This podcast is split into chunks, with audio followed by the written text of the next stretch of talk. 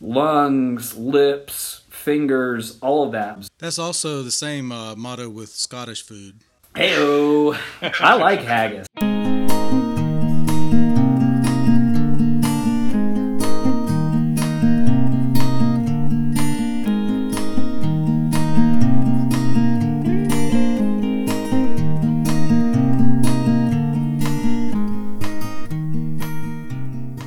Hello and welcome to WNC Original Music episode 173, the Mueller Comet episode. Very happy, very happy to have on the podcast this week Andrew Thelston of the Andrew Thelston Band. Uh, Andrew Thelston Band was voted the number one favorite rock band of the Best of WNC contest in uh, for 2023, so the most recent one. And um, there's a lot to Andrew's um, biography and the band's biography and what's going on with them today. But we talk a lot about that in the episode itself. So uh, I just want to mention what a great guy Andrew is. He's got a lot of projects, he's very talented, but also he is one of, if not the most supportive uh, musician in the Asheville area. He was um, instrumental, I think, in getting this podcast off the ground or getting going in the early days. He was one of the first uh, individual musicians that was on the show when we um, went from doing like recording a bunch of uh, open mics to doing uh, long form interviews and that sort of stuff. So just uh, was very happy to have him involved in that, and that really made a difference in the podcast. And it's very much appreciative, appreciated. It's appreciative and appreciated. Uh, and he's also been very supportive of the podcast uh, ever since then. This is the first time he's been on since then. It's been a few years, so you know, I don't know. Maybe he thinks he's better than the podcast. No, not really. Uh, but anyway, we're going to be talking about his new EP, Illuminated Plastic, which is uh, just a fantastic EP. We're to hear more about that later. Also, on this episode is Courtney Cahill, who is a drummer around town in several different projects that you'll hear him talking about. Um, but he's uh, also a super talented, super supportive uh, Asheville musician. Courtney's on as the uh, guest interviewer, by the way. And one project he does is the Rocky Horror Music Show. Rocky Horror Music Show? But uh, it's just the music of the Rocky Horror Picture Show, and they do a uh, like a live stage show with a lot of musicians, including Andrew Thelston and a lot of other talented people, and it's just become just fantastically successful. Uh, so look for information about that in the show notes. We had so much fun talking. We're actually going to have a bonus episode, so look for that in the next few days. Uh, it'll be just uh, an extended interview, uh, even uh, longer than this one. The same interview, but just, you know, extra parts. You know what a bonus episode is. You're not dumb. All right, I've talked longer than I ever talk on these intros. Uh, look for Andrew's music at andrewthelston.com. Here is Andrew Thelston. I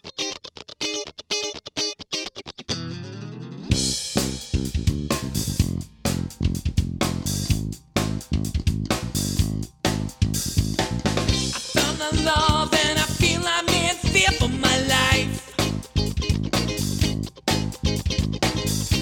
she'll try to cut me with a slice of a knife.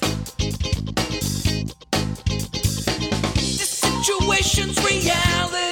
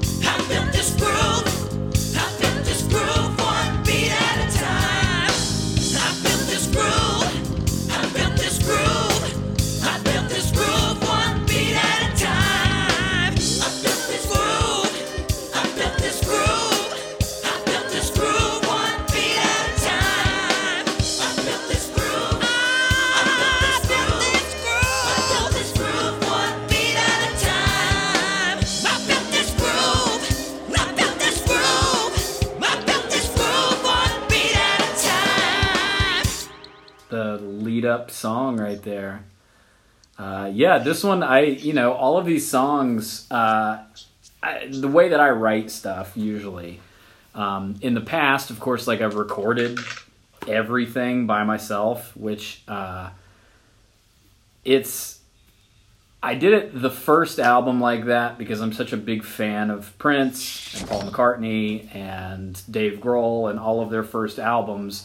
They did that. They, um, you know, they they uh, played all the instruments and did the whole thing, and you know, I kind of needed that to sort of like decompress from the band that I had been in for like ten years. Um, so it was kind of nice to sort of just go through that and feel good about the product, which my debut album, I was really proud of that. But since then, I've steadily been incorporating other musicians and stuff. And on that track, uh, Roddy Wilder, he's playing bass on it, and uh, he just n- nails it. He had just bought a six string um, active bass, and you can really kind of hear that that pump, um, that funky pump that he's got coming out of that thing, and it's just a very specific sound. And most of the time, with any guitar player or bass player, you the the sound is going to be in those fingers and um, you can definitely hear his fingers just kind of going for it. And I remember when we were recording it, he was like, "Hey man, can can I use a pick on this?" And I was like, "No." I was like, "Are you kidding me?" I was like, "No, use your fingers." He's like, "Well, it's just kind of hard." And I was like, "What?" I was like, "You're one of the funkiest bass players I know." Like, like no, like use use your. You know, I had to like really kind of convince him. But we sculpted it up, and he just nailed it. And it needed that like driving Doom, doom, doom, doom, mm. and I wrote that bass line with him in mind. And that's the thing that I've kind of done lately, and especially all over this EP. I've written parts for the musicians that are around me to do to showcase them which you know like i can't i can't perform without great musicians i can't perform without a great band so to kind of just showcase them, which I do at all my shows. I always kind of give people solos. You know, uh, Carrie Morrison, who's been playing with me, I would always play some of her songs. We always play some of Roddy's songs. You know, uh, Walker Aston, when he's playing bass with me, I always kind of give him songs and showcase tunes that he's arranged or put together. So, you know, I always give Jeff a drum solo. You know, we always kind of throw that stuff out there. Do you write Um, any Do you Write drum parts? Do you write those out? You write those out? So, fun story about that. Um, the whole idea, the whole thing with recording, as you guys know, you guys have all, you know, you guys have gone down that rabbit hole. It can be kind of a hard thing for for songwriters and drummers in particular. And you know, I see those eyebrows moving on Courtney. Um, yeah, it can be kind of a difficult thing where like maybe a singer songwriter has like a specific idea that a drummer can't get behind, and you know, uh, it's one of those things where when Jeff came into the band, you know, he hadn't done a lot of recording, and we had to kind of learn how to coexist and how to have it be as much about him and his drum parts as it is about what's serving the song and that's the whole thing like I, I i sit there whenever i write things i demo them out beyond anything. And I have the ideas and I get the structure and I'm like, all right, here's the arrangement, here's the orchestration and all that kind of stuff.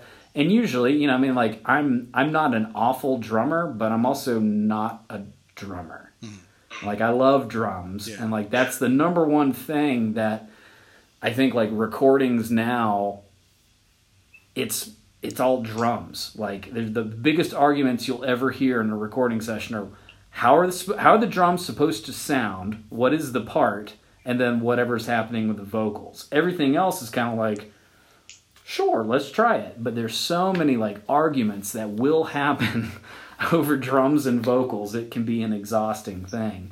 Um, but he and I figured out how to work together on this EP. And basically, I was just like, here are the songs. Let me take out my dumb drum parts mm-hmm. and then send it to him and have him work these parts up. And it was, it was so good. It turned out so great. And yeah, I'm super happy with how everything sounds on this. And it's because he wrote these parts. He kind of came in and was like, oh, and he's been playing with me for so long too that like, you know, you can kind of hear that in this. And that's why I'm so proud of this EP and like where this thing is going. Um, it takes a while to trust musicians, you know, and me being a control freak like Courtney. um, I'm a control enthusiast. Yeah, control enthusiast. That's I like that term better. You know, being a control freak, like I want things a certain way. I want them to be that thing, but like I will not argue with anybody coming in with something that sound that makes that elevates the song. So like that's the only thing that I have. That's the only rule I have is like let's elevate this work. Let's work as a team to make this the best thing that it's going to be. And every one of these songs sounds better because I have the best musicians around me, you know, that perform with me regularly, like on it, you know. And I've written a lot of these songs and these parts uh, for these musicians, and you know, Jeff and Roddy just bring it on this track, and it's just like a funky, like big time introduction. Like you are now, this is the world you are in, and I kind of really like worked hard on the, that instrumentation. And this whole EP too, like I should have just called it like Andrew buys a Telecaster because like I've got this Eastwood uh, Mad Cat Prince copy, and it's Prince was famous for playing a Telecaster, but he didn't play a, a Fender. I'm such a dork. I'm going. For those of you listening to the podcast right now, Andrew's diving into guitar nerd. Telecaster is a guitar. Fender is a company that makes guitars. So Andrew, my, my first bullet point is: Did you play that purple guitar on this track? Because it sounds like it. Oh, all over the place. And it's just like it's the perfect rhythm guitar. Um, now for the guitar solo, I definitely used that Les Paul, and that's also, you know, along with like the funk that I'm just so just violently influenced by. I love heavy rock stuff, so there's so much of that in this track, and even the guitar solo. I was listening to it today, and I was like, man, that's like the most Mars Volta guitar solo thing that I have ever done. Another huge influence on me. Um, so it was kind of cool to to kick that out and to kind of Were you? you know Am I? Do I have this wrong? Were you in a Mars Volta cover band one time? Or That was the first time ever. That was the first time I ever saw you play. Was that uh in that Mars Volta tribute band. really I didn't know I that. think so. Yeah, yeah. That was amazing. What did you think? The whole band was amazing. It was ridiculous. Like that stuff is so hard to cover. But this this that. interview is about me. What did you think about me? Right. Oh, you were amazing. I'll edit out the part about the band, Andrew. Don't worry. Yeah. No, that was uh yeah, I've always loved that band. That was one of my I remember being, you know, not to date myself or whatever, but being in high school and skipping class to go buy the second Mars Volta album, Francis the Mute, um, and just being blown away. Um, and yeah, it's cool to kind of incorporate some of those wilder influences, you know, on these tunes and stuff. And uh, you know, just the I'm always trying to be better as a producer too, and you know, kind of throw that. You know, there's a level of like weird stuff that I like to throw in there because, you know, I just that's my palette. That's what I listen to. You know, that's what I like. I skipped school to uh, buy Quiet Riot tickets. Is that not to date myself? Yeah. That is that Quiet Riot with Randy Rhoads or without? I don't know. It was like 82, I guess. Uh, So without, all right. No, probably You really did just pinpoint yourself right there. He skipped kindergarten. right. This lead off track is so perfect for you, Andrew, just because it's like literally like the Prince feel goes on like, you know, the first five seconds is like, you know, that, that funky Prince feel. And then Roddy comes in with that. I literally wrote like his tone is so amazing and the feel is so funky. So he immediately puts that out there. Like it's just it's a perfect introduction to your sound if no one's heard you. Like, you know, the whole the whole gamut of your spectrum, like just on one track. Thanks, man. Yeah, it's it's Yeah. good that it comes off like that because that's kind of that's what I was wanting. Yeah. so You have such a stamp on your stuff. I would never, if I heard that song out of the blue, I would know it's you in about, you know, 30 seconds. awesome. Yeah, I mean, like you know, your voice is obviously very distinct, but I agree. Your your even before that comes in, you can always tell uh, Andrew Thelston song. Uh, I'm just piggybacking on what uh, Courtney said to be part of it. Well, I appreciate that. Yeah. No, it's and that's that's really that's more what I care about more than anything. Because again, going back to me being like a big Prince nerd, I, I've read these.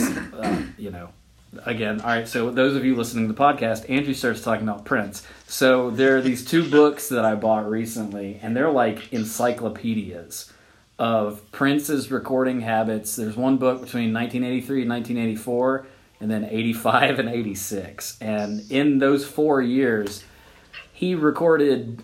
That's all he did was record and then like occasionally perform. Like he was constantly recording, and just kind of goes into those habits and stuff. And like, you know, he was so.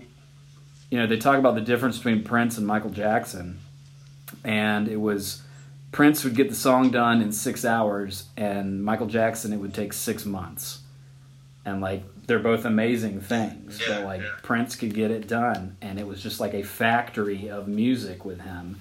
And uh, you know that's I I I like that. In an ideal world, I would be recording constantly and then going out and like playing gigs. Of course, you know, like I, I do the mu- music teaching and and you know the performance stuff a little bit more than the recording, but like I just love producing music so much. I love producing original music so much. I'm like, you know, that's my mo. I was going to say, I'm always surprised how often you're posting something on social media where you're demoing something. I'm like, Oh, yeah. constantly writing songs and demoing. Like, it's like, you know, three or four days a week you're recording something, it seems like. Yeah, and it's it's one of those things where like you know I if it perks up my ear, if I'm like, oh, that's cool, I'm gonna ride that idea until I can't. So that's why I demo stuff so much. And you also have have kind of uh, you've discovered a thing that I try to not blast out there, but when I have an idea that I really like, I'll put a little video of it, and there are videos of these songs. If mm-hmm. you go back to my social media stuff, where I think they're cool, and so if I think it's cool, I will put it up, you know, as like here's my demo, and kind of see like the reaction it gets. And if I get like a lot of people like, man, that's awesome. When's that song coming out? I'm like, sweet. I need to throw. I need to expand on this. So I can kind of like if I can kind of bare bones it with a bass line or a guitar part, or even like drum part or vocal thing.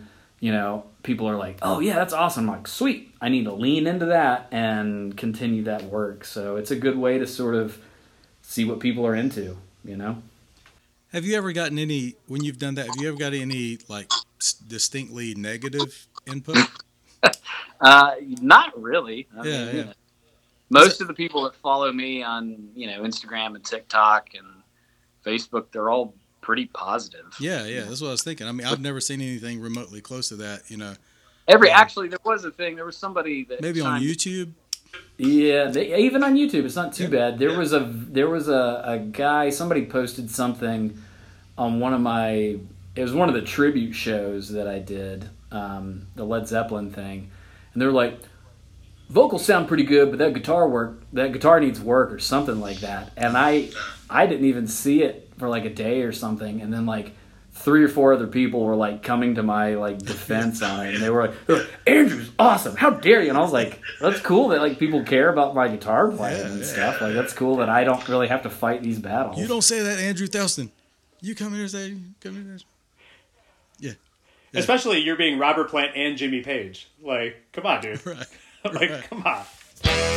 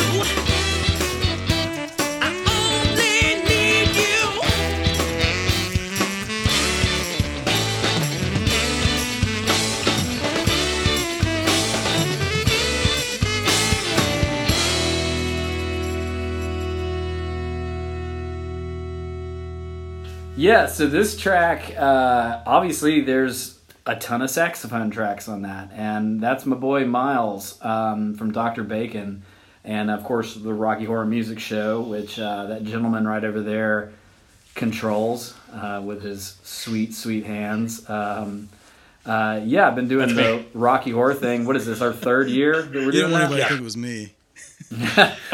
Yeah, we've been doing the Rocky Horror Music Show, and um, that's been awesome. That has been super fun, and it's like a, a yeah. It's I I enjoy every moment of that. Is that how you met Miles? Yeah, I didn't know him before. Now he and I have had an issue along with Josh Clark, where everybody confuses us for the other one. Um, we kind of look the same because we have curly hair, you know, Swedish features, and uh, you know glasses, and you know we're all multi instrumentalists, so like it's confusing. Miles, he told me once that he went into like one stop with his saxophones, and he has my sticker on his sax case. So he comes in, he's getting ready to jam or something, and they're like, "Oh man, I didn't know you played saxophone too." And he's like, "Yeah, like you know." And he's like, "It's like, oh," and they start they start talking to him about my band. And he's like, "Oh, I, yeah, I guess he's okay." Like he's like, "Oh wait, you're not." And it was like this whole confusion thing, and I've definitely been confused for Josh Clark plenty of times too. So It's funny. You guys should form a trio. yeah, we. T- I told I told Miles we should do that, but with this track, I uh, you know I have got all these like funky guitar lines in there, and I've got um, Walker Aston playing bass on this one, and we had it, and I, it was one of those things where I wrote the lyrics kind of like in like one night, lyrics, melodies, all that kind of stuff, and just laid it down, and I was like, sweet. I was like, this is kind of coming together. It's starting to sound like a song, and then it came to the part where I start adding synthesizers. Um, and nothing I could do made any sense at all with the with the synthesizers, and that's usually like my go-to to sort of fill out the sound. And I was like, I was like, damn it! Like, what does this song need? Like, this is just sounding like I don't know. It's not. It's not what I want for the full thing to be. And I was like, I need something that I haven't done before, and that's always, you know, that's another thing you know, with as many songs and albums that I've been a part of and produced and all that kind of stuff, I haven't recorded a saxophone since college. and Miles hit me up. I don't know. I think we had like a Rocky Horror music show back in January in Charlotte, and he was like, "Hey, if you got any tracks," and I was like, "Well, I got this one that I don't know what the hell needs to be on it, but probably a saxophone." I was like, "Why don't you write something?" So he kind of came up with some parts and we got together and you know my memories of recording saxophone in college was oh god i've got to auto tune all of this and with miles i didn't have to auto tune anything it was just so refreshing to be around somebody who knows an instrument like that which if you know anything about playing saxophone like lungs, lips, fingers, all of that. Like it's a completely different ball game than playing like guitar, bass, or drums. That's also the same uh, motto with Scottish food. Heyo, I like haggis. Don't you be bad mouthing haggis, man. That's some good stuff. But yeah, uh, you know, with the way that Miles kind of came in and we just kind of kind of sculpted it up together on top of like again just the awesome rhythm section of Jeff and Walker. And um, you know, you know, it's kind of an interesting thing. You know, people are like, "Why do you have two different bass players on this project?" It's because you know, everybody's in different bands around here. And I play with Walker and I play with Roddy basically equally. Like it's about 50-50. Like if you go out to see me, you're going to see either Walker or Roddy and you know, you got a 50-50 chance of seeing either one of them, you know, out there and they both bring different qualities to that instrument. And Walker is definitely more kind of classic rock driven prog rock stuff from the 70s and Roddy leans more on like the funky side um, you know while also having like a lot of like metal chops in him uh, but yeah with this track you know like uh, you know I think that was also kind of a fun thing to do as I was talking about earlier writing songs for mu- for my fellow musicians to like be showcased on because there's some sick bass parts on that. and those bass parts kind of led to Miles kind of you know playing along with those bass parts basically. Um, basically, hey oh, doopsh, um, dad joke. Uh, so um, Yeah, Walker's totally shredding under the solo at the end. Like it's crazy. He just lets loose and just going crazy. Yeah, and I was like, I was like, that would be awesome. He's doing like in the second verse, he's got this like like ascending line of these horns, and he brought. I mean, like you've seen him with the Rocky Horror Music Show. He comes out with three horns and like can Yeah. play them equally, amazingly, and like he knows how to stack these parts too. And like I think it was kind of it was fun. I, you know, I don't want to speak for him or anything, but like I think it was fun for him to be like oh, I can do whatever I want right here. Like, let's put 15 saxophone tracks on here, which is what we did. We doubled the bass on stuff and, you know, kind of coming up with these harmonies on the spot. That stuff is really fun because, like, I've got a big background in improv, like in jazz. That's what I went to college for, um, was jazz guitar and recording. And so it's kind of fun to, like, throw those ideas around with somebody where, like, you know, I played trumpet poorly in middle school and high school. I've never once tried to pick up a saxophone, but it's cool to be able to, you know, bounce those ideas back and forth uh, with an instrument that I could never play to that capacity. And uh, it was really fun. I was it was something different. I've never, you know, like I said, I haven't had a saxophone on anything that I've recorded since college. So That's got to be interesting to produce something that you don't have the actual experience in playing.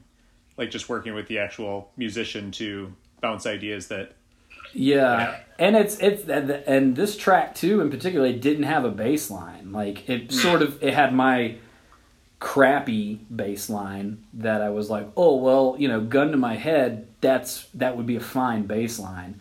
But with Walker, with the tracks with Walker, I was pretty much like, here are the chords that I'm playing.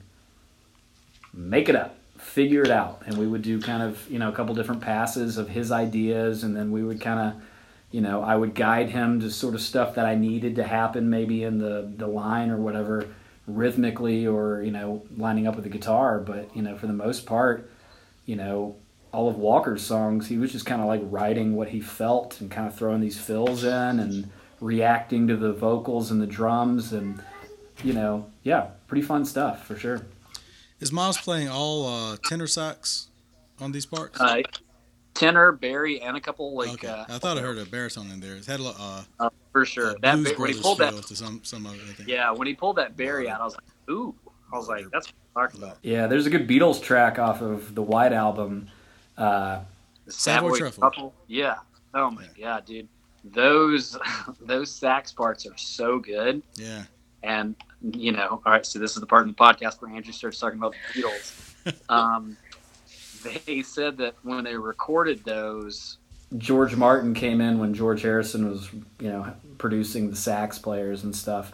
He's like, "Oh, these are a, a little distorted, a little bright sounding." And George Harrison turned to him. He's like, "Yeah, and I like it." And like, you know, so it was, you know, I was just had that kind of that sound in my head, and that was the only thing I told Miles. And I don't know if it really sounds like that, but you know, like it sounds like Miles is what it sounds like. So.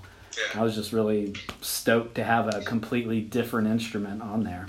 George Harrison had quite a few solo songs with uh, a lot of sax on it too. For sure, yeah. Later in the '70s and '80s, he just, he loved them. So, and I can definitely understand why. So, Andrew, I have a pitch for you. A project where it's Beatles songs with Prince playing on them. I I could, yeah, that would be something. You can meld your two loves. Yeah. I think this is the uh, this is a hit song. I think "Talk with You" like I literally wrote that down as a bullet point. I like I really like all of these songs, but like I could totally hear this one as as a very popular single. Thanks, man. Yeah, I I appreciate that. Yeah, it's you know, and I'm never good at like, you know, oh hey, this is this is the song that you know, like I can't gauge that stuff. Anytime I like put these songs out, I always like kind of run like some tests with people that I trust, like you guys, Yeah. and um, you know, send them out early, and I'm like, hey. Which one do you think should be the single? Which one do you think I should like have a music video for, and all that kind of stuff. So, I like Point of View as a single though. That was my favorite. well, and that's also the good thing too. Like I, I love you know with with the uh, with it being like a five song EP, I originally I'm always like, oh, I gotta put an album out. I gotta put an album out. But like the the business now, you know, I put I put an EP out in 2020, um, which I spent most of 2020 just kind of refining that, working on that, and getting it together, which was nice um, because of everything that was going on. Um, but I only put out like one music video for that. So it was I kind of felt like it was sort of swallowed like the rest of the song. There's one really cool video with Rebecca O'Quinn doing the dancing and mm-hmm. I was really happy with that video, but I should have done what I've done with this and put these videos out, you know, just kind of spend the time kind of talking about this. So and it's just like the business of you know, single driven ep driven markets versus full 10 11 12 you know i mean like i remember was it blood sugar sex Magik doesn't have like 17 tracks on it or something like that Yeah. yeah so i mean those are those days are kind of gone um, if you're not the red hot chili peppers Yeah, I think um, certainly the business model is singles, and I think videos, even if it's just lyric videos or animation, because people consume it visually. I mean, they they go to Spotify, but if they can watch it and listen to it, it's even better. I have an idea to Yeah, put I- out videos that are just scenes from movies that already have songs to them, but you you're like, I think my song would be better in this movie. So you just That would work. just and now I mean it's easy to. There's a lot of places online where you can take out just the di- you know take the music out and leave the uh, dialogue of a movie, and then just insert your insert your song in there. You know. The This would be great Just- in Titanic when it's Yeah. going down. Yeah, I mean it'd be you'd have to keep you'd have to keep posting it because they'd keep taking it down. But I mean you know that's Right, the, right. that's the guerrilla marketing part of it.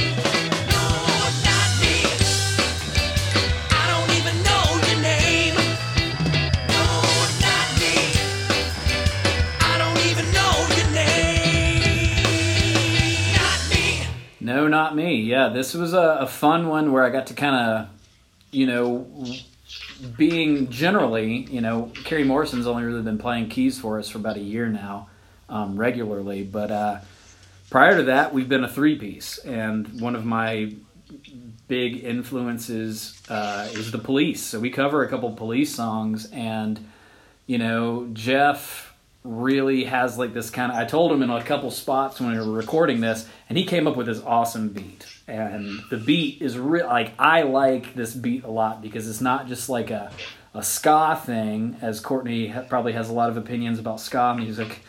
Um, you know, uh, and like the specific drumming that can kind of go along with that that sort of upbeat ska reggae thing. Um, you know, I he he came up with this awesome, just fantastic beat, and I was like, sweet. I was like, that's exactly what this song needed. While I'm just kind of holding that da da da da da da da da da da thing, this chunky thing, while he and Walker are really just kind of being like what we do whenever we cover Walking on the Moon or whatever. You know, these kind of musical things we've developed while playing covers, I'm kind of trying to incorporate those into these like original songs. You know, I don't think it sounds like the police, but there are definitely like policey elements to it. Yeah, it's funny. I did not I did not pick up on the police part, but I have literally my first note is that I love Jeff's feeling this. The kind of switch between full time to halftime in that in that groove.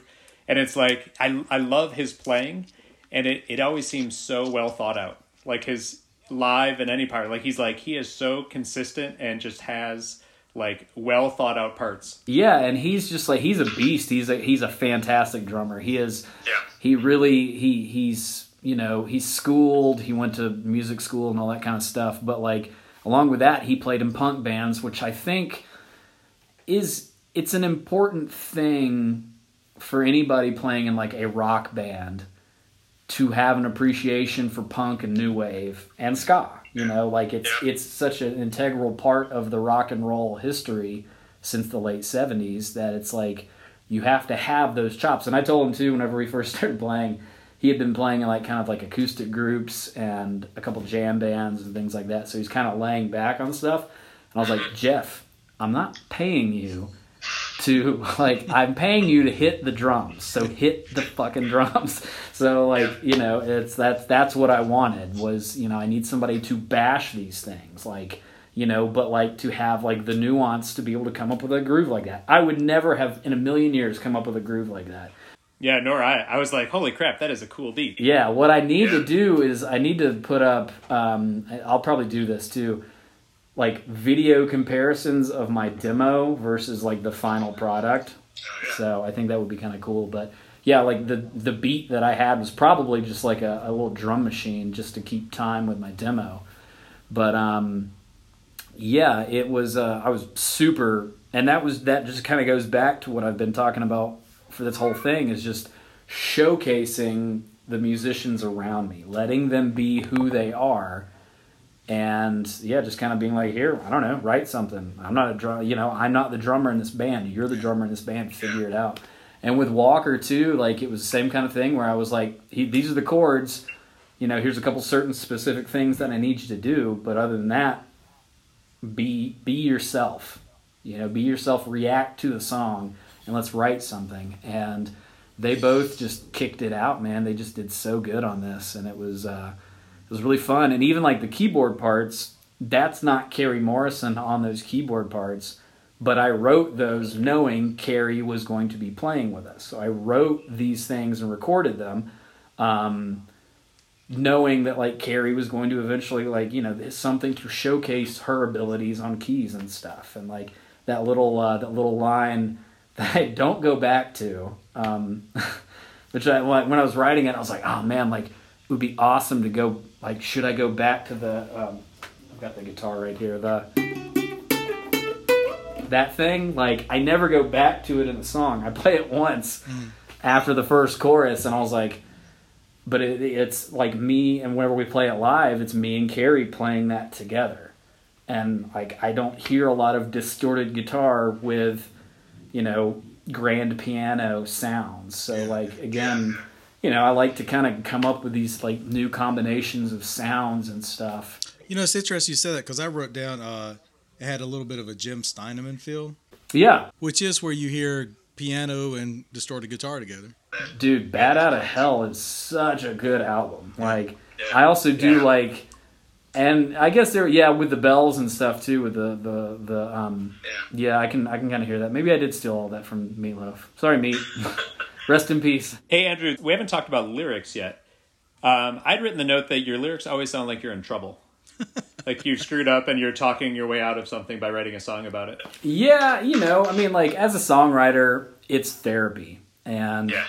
you know, I was literally having this conversation with my wife, and she's like, "Is this song about me? Is this song about me?" And I'm like, "No, like not, not every single song I write is about you. Believe it or not." Well, why not? the the the better songs that I have written are about her, but actually most of these, actually the wine line is about her. I will say that. So I literally wrote that down. I, I don't have the time to fill your glass of wine or your uh, ears with words is a fantastic line. Thank you, I appreciate that. I love that And line. then uh, I'm just exhausted. We've got two little Yeah. babies, so I was probably super exhausted, and Jessica Yeah. was probably saying like, "Hey, give me some more wine," and I was like. Are you kidding me? Like I'm falling asleep Yeah. on the couch. Leave me alone, probably. You know, but you know th- that kind of spur of the moment. In my song "Time," um, which is my last single that I released before this, uh, she'll love that I'm telling this on a podcast. But she has this tendency when she's very like frustrated. You know, we've got two little boys. We use that word, frustrated. Um, she slammed the door, and I threw that line into that song, and yeah, so you know, she's made it into some other songs. And there's some great songs I've written about her, about just like loving her, and that's a lot of those elements on this EP she's in there with some of this stuff. But a lot of times I'm just kind of like in the moment, like if I'm just a human reacting to a situation, and I kind of go back to like, you know, awful people that I've dated in the past. And I think about those things, those those those feelings, those emotions because, you know, it's it's a universal thing, like love and being rejected or, or like in this song it's really kind of like you know the whole song the, the idea i had for it was you know somebody shutting you down at like meeting somebody at a party or something somebody shutting you down before you even get the opportunity to explain yourself to you know present your case so to speak on like why you guys might be really good together and all that kind of stuff. Like you don't get the opportunity. And it was uh, you know i just i don't really think too much about like lyrics.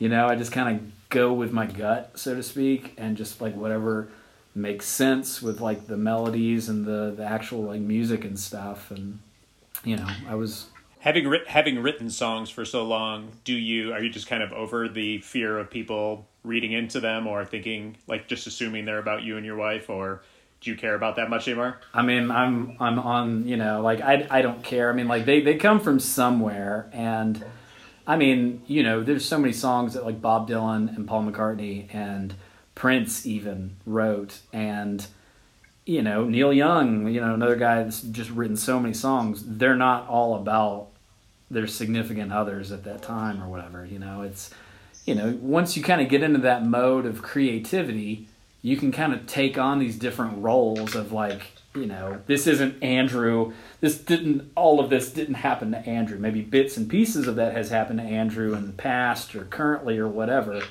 but they all kind of come together in this moment you know i'm not you know i'm not going that route of airing dirty laundry through songs and stuff you know Nick Lowe talked about that on Marc Maron years ago. He was like, "It's a narrator. You know, it's just because I'm singing it from my you know first person perspective. The song, it's a character, it's a narrator. It's not always me."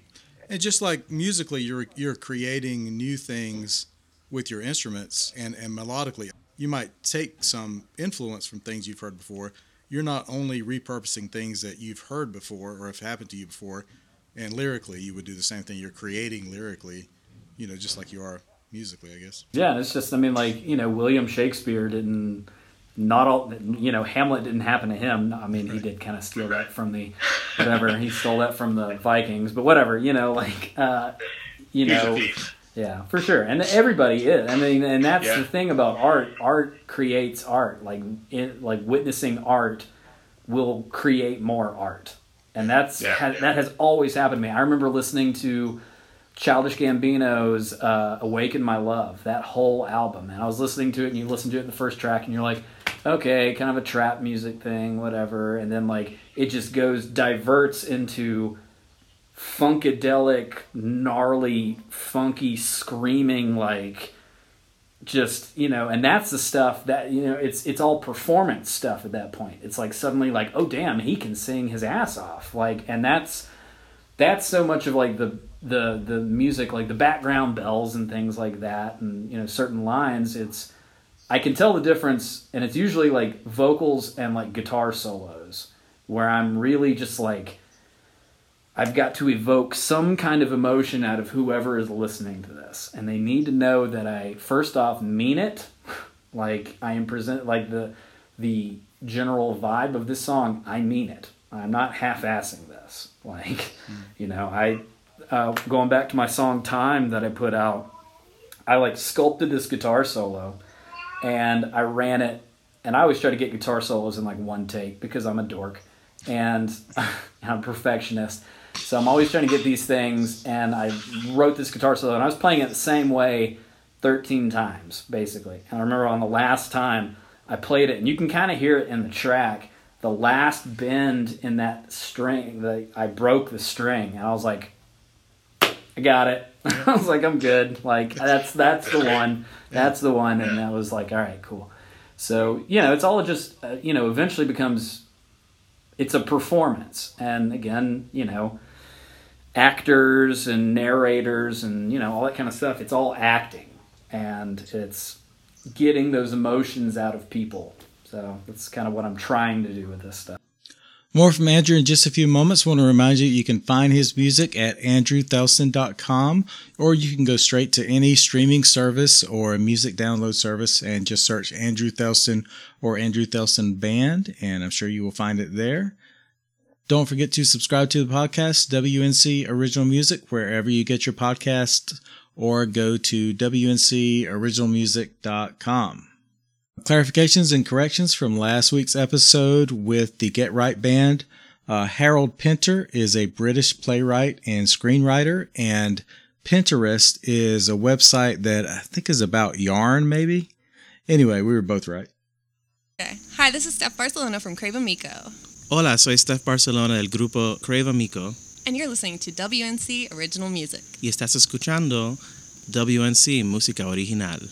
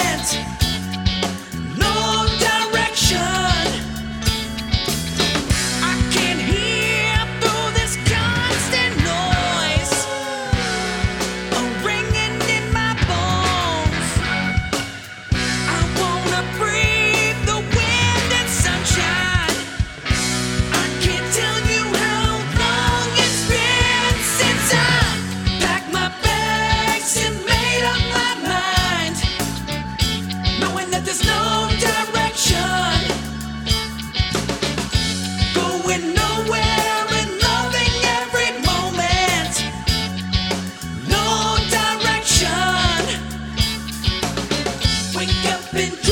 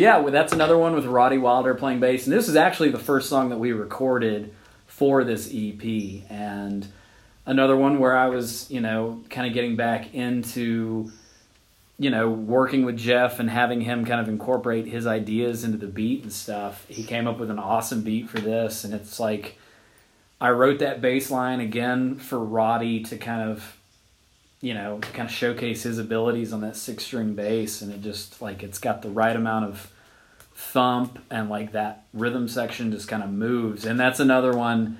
Um, I wasn't playing the Telecaster at the time because I didn't have it at the time, but I did buy a cheap Stratocaster, and that's the, that's the guitar parts on that. So again, I should have called this album uh, or this EP uh, Andrew Andrew meets the single coils or something, but you know. I love that guitar part. There was one. I don't even. I mean, is it even really a, a solo or kind of a breakdown, guitar breakdown? But I love that that sound in there. That's the Telecaster though. I had the Telecaster for the guitar solo, and then I had the um, the rest of that was basically Strats and Les Pauls. So I was gonna say I love your percussive attack on this. oh, Like thanks. you, you, you, have, you have such a nice texture, and I think that's probably if I play guitar, that would be the fun part of recording. Is how can you add feel and texture with guitar? Because there's so much cool like percussive, like really kind of It's all Cool stuff. percussion. Yeah, it's all Yeah. everything that we do. Like, I mean, I'm a huge James Brown fan, and like, you know, everything is a drum. Like that is a thing that he Yeah. pre he preached to all of his musicians, and like, Yeah. you know, it is it's all rhythm. That's how you get people to move. And I love playing rhythm guitar. Like, you know, with me kind of teaching lessons over the years, like I kind of tell them, I'm like, look, like the fluttery like lose your mind guitar solos those are great. Those are fun. But like you're not going to you're not going to be able to like get the same reaction out of a song with just a lead guitar. And even look at people like Steve Vai and and Eddie Van Halen. Eddie Van Halen is one of the greatest rhythm guitar players ever. Nobody ever talks about Yeah. it. You want something hard to play? Uh, beautiful girls off of Van Halen 2 I had a buddy of mine recently. He was like, "Oh, you know what I want for my birthday?" And I was like, "What?" He's like, "I want you to play Beautiful Girls, the intro, on guitar." And I was like, "What?" He's like, "Yeah, just send me a video of you playing it." I was like, "Okay." And I'm like I learned it, and I was like, "Oh shit, this is really hard." That's how I feel Yeah. about uh, "Dance the Night Away." I mean, that's a great riff. Yeah, it's just a rhythm guitar riff. And there's no guitar solo in it. Right. It's just right. that riff. And there's so many. And they were a dance band, right? I mean, they were a dance band in the late seventies. They were yeah. the whole thing was dancing. They knew how to get people moving. I mean, even like Jamie's crying, but they're getting people moving. Like yeah, he played these great riffs, and then. I was thinking the same thing about you that you go from really tasteful rhythmic percussive stuff into a soaring guitar solo when it's appropriate. and I'm a huge John Frusciante fan, and like, Yeah. you know, he's one of my favorite guitar players, and I've seen him live twice, and you know, like, and even like in his, and you can tell in the recordings, it's the same kind of thing where like, you know, they, he would just kind of, he just cuts loose, and he's like, he's just running it, and like, yes, I kind of write some licks here and there, but like, you know, I really just kind of just, you know, I'm trying to evoke emotion out of whatever I write. And sometimes, like on the, um, you know, talk with me, that's all improv. That's me being like just doing a couple different passes and being like, that's the one. I like that. And then you look at a guitar solo, like on this one, I wrote those licks, but I'm trying to keep it, you know, keep the energy up and keep it moving into some kind of like, oh, this is going somewhere. He means something. Like that's you know that you know that was a, a written guitar solo, and that was the thing. Whenever I was like in college, probably because I was you know drinking the jazz Kool Aid, um, as they say. Uh, with everybody being like, "Oh, you got improv, man! Improv, improv, improv!" Like Miles Davis, and I'm like, "Yeah, cool." Like Miles Davis could do that all day and all that kind of stuff, and like recently with my own stuff, you know, I I've I like writing guitar solos. I like writing them out for certain songs. It just depends on the song. Like, you know, the the ones that I really kind of improv through, it's a different feel. It's a different like emotion that I'm trying to get to. And the ones that I write, there's still that emotion, but it's like more of like a, you know, guitar acrobats. Going back to Eddie Van Halen. I mean, Eddie Van Halen is like he's the reason I started playing guitar, hmm. Which is weird if you look at how old I am. right. because I started playing guitar when I was 12, Yeah. so that would have put He had switched to keyboard by then. 90 yeah that was 99 2000 and i remember my mom blasting balance which is a great album like a really good guitar album um, and i don't know what you uh, what what's your vote real quick with hagar versus roth I I like uh, I like Sammy Hagar. I like their first album. The first Sammy they did they did two albums. Yeah. they did many? 5150 Okay, Oh, you OU eight one two FUCK Balance. You should go back and you should go back and listen to Balance. That there's some really good stuff on that album. For the record, I'm a Diamond Dave guy. The first. Uh, you would be. You would. I like his subtlety. But yeah, I you know Eddie Van Halen. I just everything that guy did was just phenomenal. The first real guitar that I bought, like the first good one, is a PV Wolfgang. I love when you play that. It definitely that that whammy bar and the ability for it to not go out of tune whenever you use the whammy bar just really makes me want to use that whammy bar the whole time. But I use it for recording. I've got you know, I don't know, twelve guitars uh, in my collection right now, and I use all of them. Like when I, especially when I'm stacking guitar lines and stuff, and in driving, like I use that Strat a lot in the, the main um, rhythm stuff, and uh, like the Les Paul and the SG just crunch right through. And then I've even got like a Cort Jazz guitar, and that eh, the any any wobble you hear is usually that Eddie Van Halen, the the Wolfgang PV, and uh, yeah, just different sounds for different things, and that's how I like to. I watched some video with some guy who's like, "Oh, I use the same guitar, but I use different amps when I stack guitars," and I was like, "Screw that!" Like, I like you know having the different guitar sounds together, and that's kind of like more of a Brian May uh, stacking thing that he would do, you know, where he would kind of use, you know, just, you know, and it was usually the same guitar, but he would change the sound on that guitar to kind of evoke, you know, single coil, out of phase, more of a Les Paul sound, all that kind of stuff. Yeah. So I like those just with different guitars. And- Andrew, I'd cut you off. How how because your age doesn't make sense for your influences. I know. So i- is it was it from your mom? my dad is lucky if he can play a radio. Um, Okay. You know, like, but my mom, she uh, was a drummer in high school, um, which is awesome. You know, she had like a Yeah. really nice pearl kit in the you know from the '70s, and she played like marching snare drum and stuff. Uh, you know, in marching band and.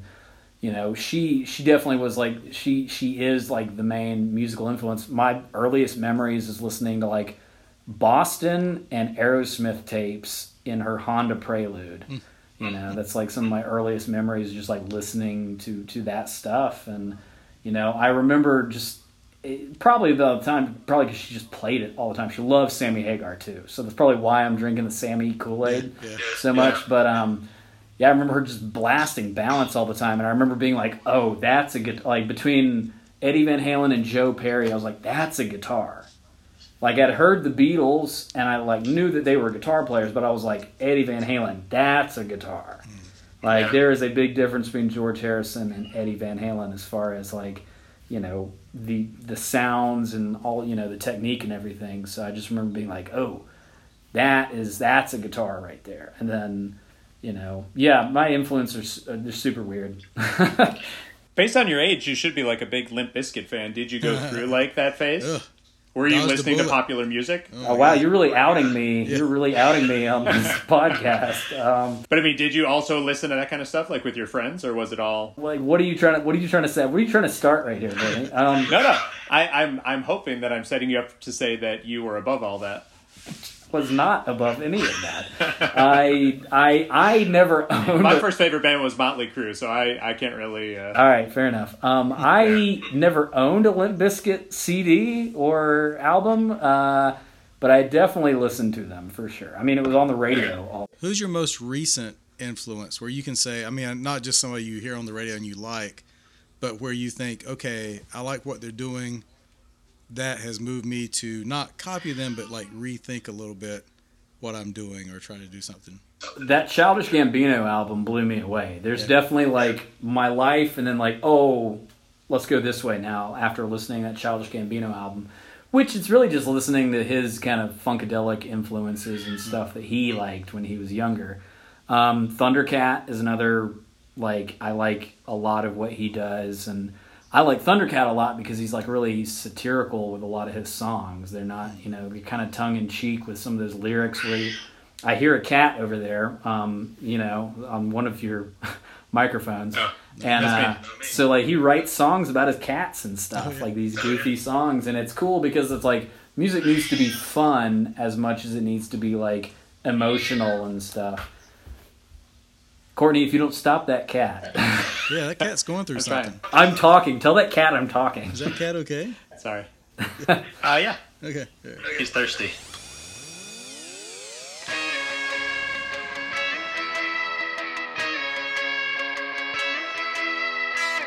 Sometimes I feel like a shell.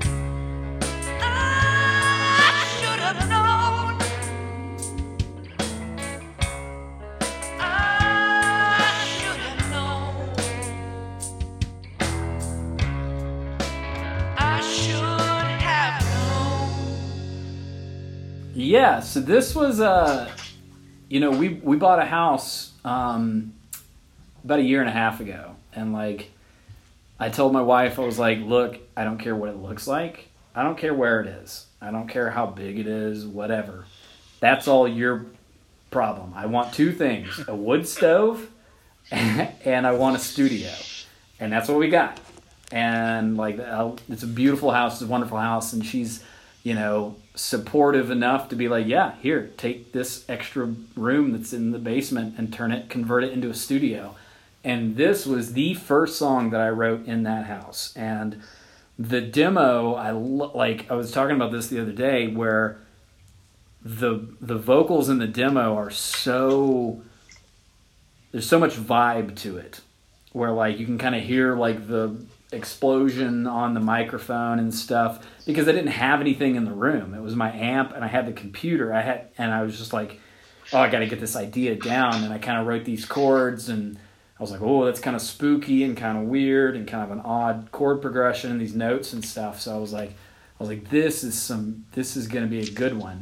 But I had to again just sort of let it digest. And a lot of times, whenever I get these demos, I'll put them together and I'm like, okay, I really like this right now. Let me get the idea all the way down. And I remember just basically recording vocals and guitars all in like maybe two days or something.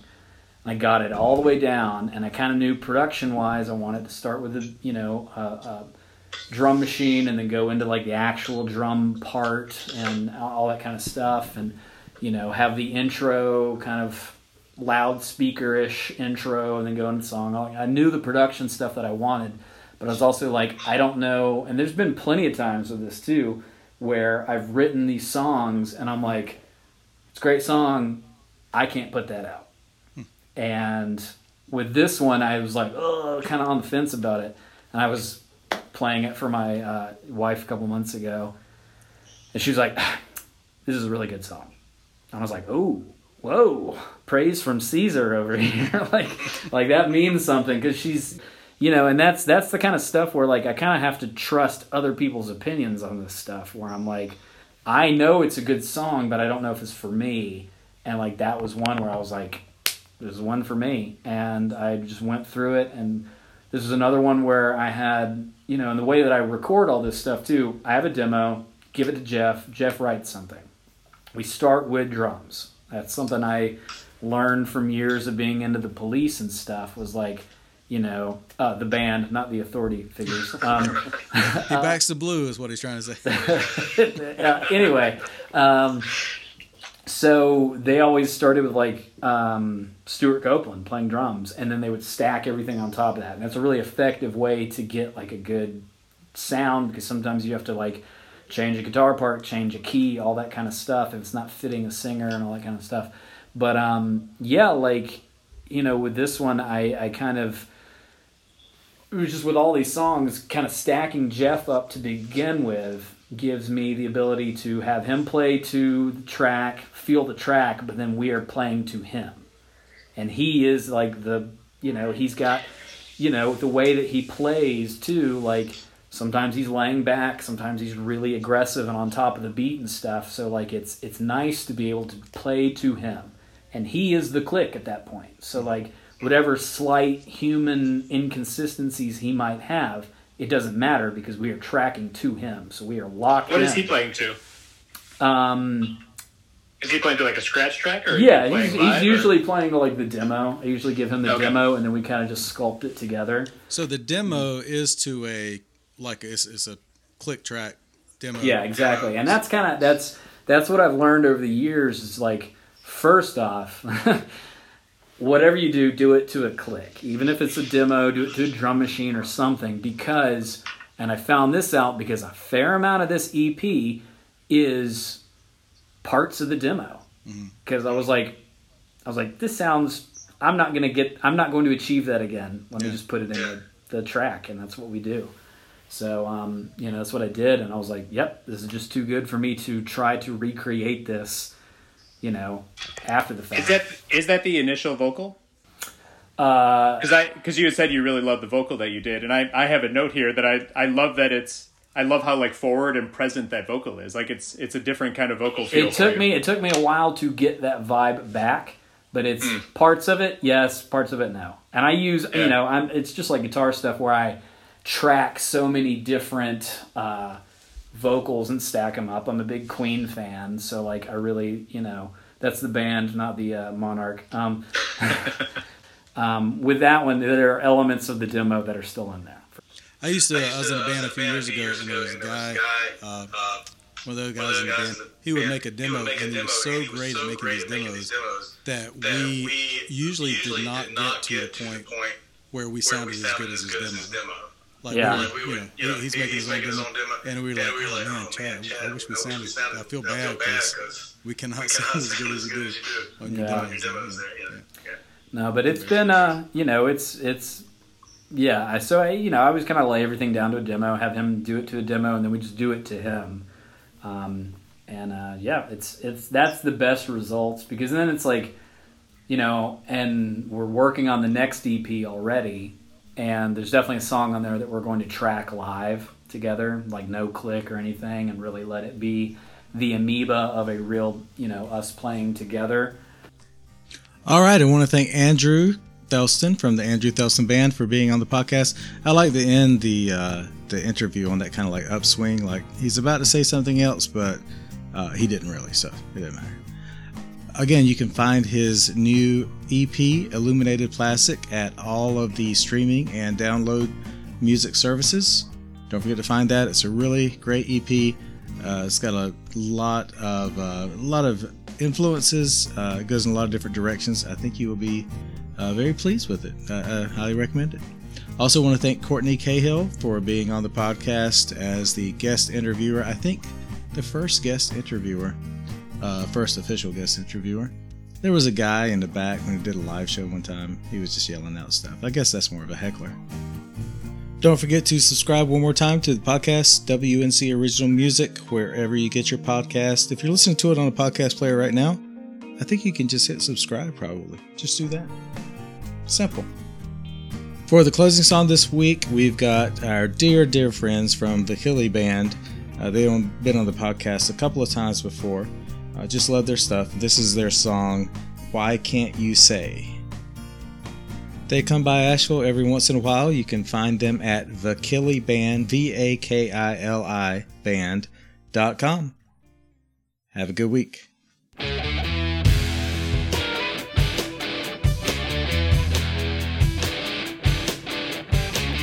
Why can't you say that you love me?